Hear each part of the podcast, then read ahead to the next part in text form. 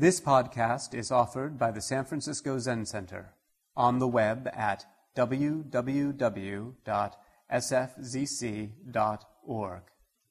Our public programs are made possible by donations from people like you. Good morning. So this is our fourth day, and um, I wanted to continue with some of the simple teachings that I brought up that Dogen gave us. That body like a mountain, heart like the ocean, mind like the sky. So um, yesterday I talked mostly about the first of these three, um, body like a mountain. So today I want to say some more about the other two verses, heart like the ocean and mind like the sky. So, all of these verses are um, metaphors that are deeply familiar to us living here at Green Gulch, um, actually living here on planet Earth. You know, there's a mountain above us, and there's the ocean below, and all through our days and nights, there's this soft covering of the sky. So, first, I want to share some thoughts on verse number two heart like the ocean, We've been talking during this, this intensive about a sutra that has the word heart in it, Great Wisdom Beyond Wisdom Heart Sutra. And so I wondered how it feels uh, inside of you to imagine your heart, your feelings of tenderness and compassion for the world as though they were an ocean, you know, so wide and, and deep, unfathomable, as we say of the ocean, and yet filled to overflowing, even as the glaciers melt and the sea levels rise. So it, it seems as though realizing the greatness and the inclusiveness of our hearts as oceans is what Dogen has in mind for us as we enter more and more deeply into the vastness at the center of our quiet sitting. There really isn't much we have to do in order to see ourselves that way beyond taking our seats out of which this mysterious process of discovering ourselves begins. You know, our true selves as seen through the eyes of the awakened ones. And we really don't know what will happen to us as we sit there together. And maybe we'll remember what it is that brought us here in the first place. For the Buddha, it was a concern for the suffering of humankind that drove him to leave the palace and sit down under a tree with great determination. And like us, he too had no idea what would happen as he sat there. And yet he had some great hope of finding a pathway to freedom from suffering, both his own and that which he had witnessed in the society of his own day, a society that I would imagine isn't much different from our own, you know, with the lying and the killing and the stealing, sexualizing, slandering, and so on all of which we know very well. So I think it's easy to see that all of you were also brought here by compassion for suffering beings, including yourselves, and for a deep wish to set us all free. And that's what I think Dogen meant by heart, you know, oceanic heart. Without such an understanding of what we are doing in this place, going down to that zendo and sitting, without an understanding that's grounded in compassion, I think sitting would be a huge waste of our time. Kind of like kids hiding under the covers, hoping that the monsters won't find them if they can't see them. So, although this approach, just sitting, may not be fast enough to save any beings today or this week or this year or even in our lifetimes, finding a pathway to freedom may still be the best chance we have to alter the course of human history just as it was altered over 2,500 years ago with the birth of a little baby boy. In a teaching that was given by our Chinese Zen ancestor Dongshan Liangjie, he asks us a provocative question about the motivation for our practice under the heading of a teaching called service. For whom have you washed off your splendid makeup? The cuckoo's call urges you to return. The hundred flowers have fallen, yet the call is unending, moving deeper and still deeper into jumbled peaks. For whom have you washed off your splendid makeup? The cuckoo's call urges you to return. The hundred flowers have fallen, yet the call is unending, moving deeper and still deeper into jumbled peaks. So these verses reflect the same spirit of determination for giving one's life in the service of others, but also in service of our own essential nature, you know, this fundamental kindness and hopefulness that brought each of us in search of a way, you know. It's called the bodhicitta, the thought of enlightenment, a way seeking heart. The Chinese word for service is fiang. Not sure how to pronounce that. In English spelled F E N G, which also means to hold something devoutly or to honor, to pay homage, to esteem, to offer. Service. When a student asked a teacher, What should I do when I feel discouraged? the teacher replied, Do something for someone else. So, in this first line of Dongshan's poem, he uses words to conjure the image of a woman washing off her makeup in order to prepare herself to meet with her own true love. So, this verse is a metaphor for the first step that we take in renouncing devotion to self centeredness and what the Buddhists call worldly affairs, you know, the world of profit and material gain, of competition, of infamy, or of glory. By renouncing worldly affairs, by taking off our splendid makeup, we enter into the way of the Buddhas, awake, at peace, and at work for the benefit of others. This verse is brought to life in the activities of our daily living.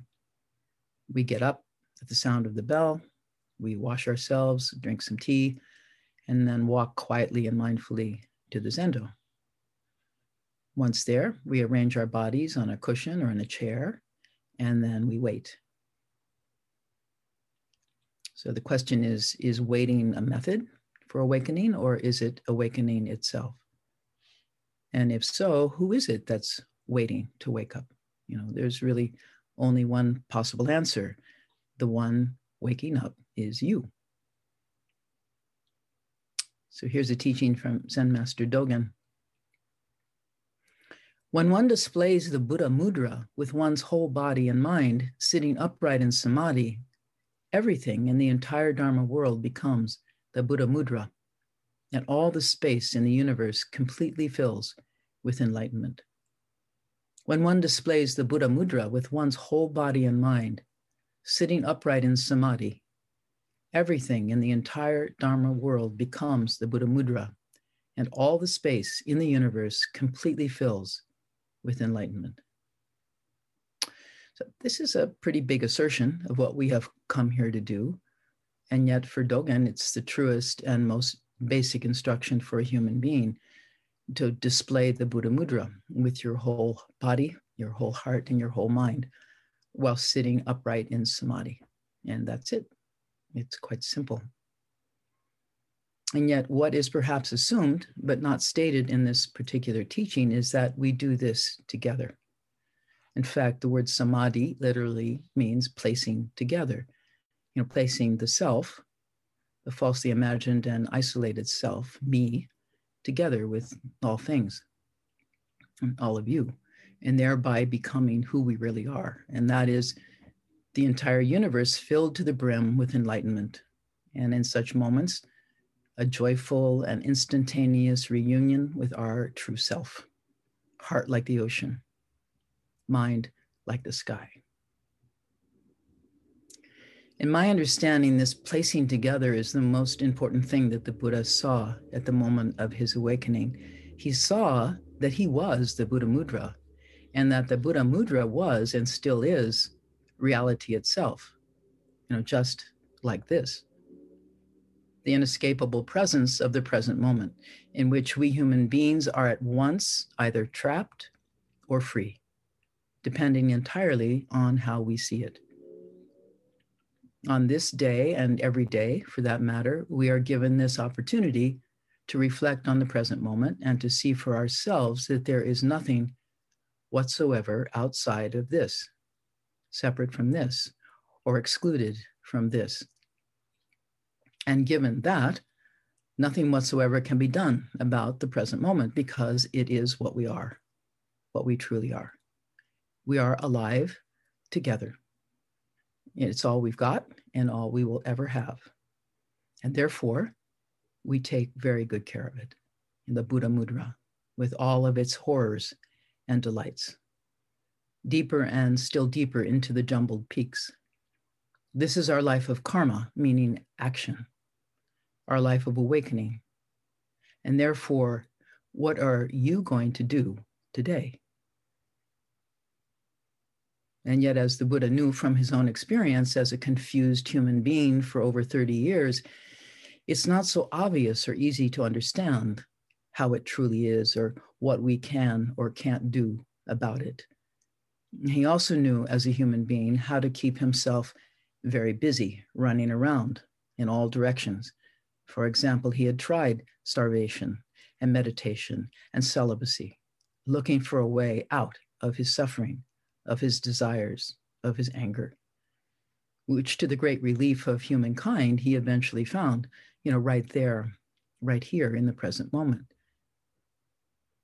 Many years ago um, in the Zendo, I gave Zazen instruction to a class of sixth graders who, for the most part, were sitting pretty quietly um, and attempting to complete what, I think for them was a very big challenge, and that was to sit still for 10 minutes.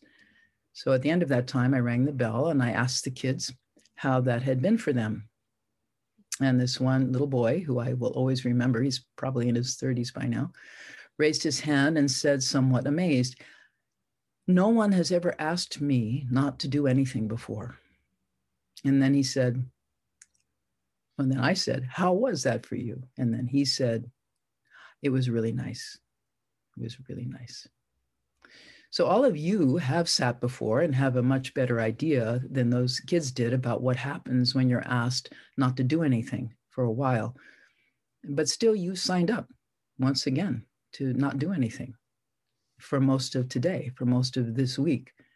And just what is your motivation? Do you even know?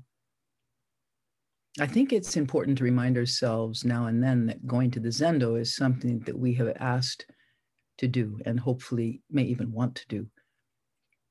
I, for one, have always found it difficult, if not impossible, to settle down in situations that I don't want to do or are not of my choosing. And therefore, it may be necessary for us to work that over in our own minds, those various notions of wanting or not wanting, or of whether this is voluntary or mandatory as those thoughts begin to arise. Now, this is a very familiar form of resistance to such things as scheduled events at Green Gulch Farm, especially this one, this not doing that we are doing here today. And who did sign us up for this anyway? Was it Jiryu or the Ino, or was it me? Or was it you? You know, it's hard to say. Maybe we are all signing each other up for this project of finding our way out of suffering. I, for one, wouldn't even be here without all of you sitting together, displaying the Buddha Mudra. And that's the truth. I remember some years ago that Reb called Zen Center the I Want to Do This Zen Center, which I personally found very helpful as an ongoing reflection of the many decisions that I made over the years to continue training as a priest, as a resident of this community. Again and again, I had to express that commitment by filling out various applications and by accepting positions in this community that were offered to me, a number of which I really didn't want. And that required a great deal of adjustment in my attitude throughout the day. And yet, the real request that we are making to one another here at Green Gulch Farm which can at times be obscured by such things as filling out applications, is for this opportunity to display the Buddha Mudra with our whole body and mind, not only here sitting on cushions, but throughout the day in whatever we're doing, whether we say that's what we are doing or not. You know, truly, the Buddha Mudra is reality itself, and reality always wins. And yet, I think we all know that this request from inside our hearts our utmost request is very tender and may take quite some time to be revealed, even to ourselves. In the Buddhist tradition, it's called the Bodhisattva vow, you know, the wish to live for the benefit of all beings. And how do we do that? You know, by showing up completely, just as we are, with no gaps and no excuses. They're not needed how to live for the benefit of all beings was for the Buddha, as for all of us, something that needed to be learned, which is why we brought ourselves to a place like this one, where there are teachings and teachers and something unfathomable and seemingly mysterious that we long to learn about ourselves and about each other and about the world. Approaching this mystery directly isn't possible since, as I said before, it's just what we are a great and wonderful mystery. Outside all notions such as gain or loss, self or other, upside or downside, better or worse, what we really think and what we really are isn't like any of that, isn't like how we think, how we usually think. The great mystery of reality itself doesn't submit to limitations of our human language. So, the best we can do for each other is to use our limited words carefully and precisely in order to create the conditions for realization. Conditions that have been practiced for thousands of years, such as these that Dogen Zenji enumerates in the Fukan Zazengi. A quiet room is suitable Eat and drink moderately. Cast aside all involvements and cease all affairs. Do not think good or bad. Do not administer pros and cons. Cease all the movements of the conscious mind, the gauging of all thoughts and views, and have no designs on becoming a Buddha you know, from there, Dogen goes on to suggest that having tended to our posture, clothing, breathing, and thinking, that we simply settle into steady, immovable sitting position, the Buddha Mudra, as all of us together wait for the signal ending the period of Zazen. The word realization means the act of becoming fully aware of something as a fact such as the Buddha proclaimed at his own birth I alone am the world honored one. It's a fact. Realization also means to cause something to happen or to give physical form to something. In other words, to become what you have realized. And in this case, to become the Buddha Mudra with your whole body and mind while sitting upright in samadhi. And then, as that young boy observed after sitting quietly for a few minutes, not to do anything at all. Someone once said that Zen can be discovered best by going through an exhaustive list of what it is not. And I think you may have already gotten a sense of that while chanting the Heart Sutra in the morning. No eyes, no ears, no nose, no tongue, no body, no mind, no suffering, no cause, no cessation of suffering, and no path leading to the cessation of suffering until finally there is no attainment with nothing to attain. So, whatever is left over at the end of that recitation is what the Buddha is said to have realized the morning of his awakening, when everything he thought he was had completely vanished.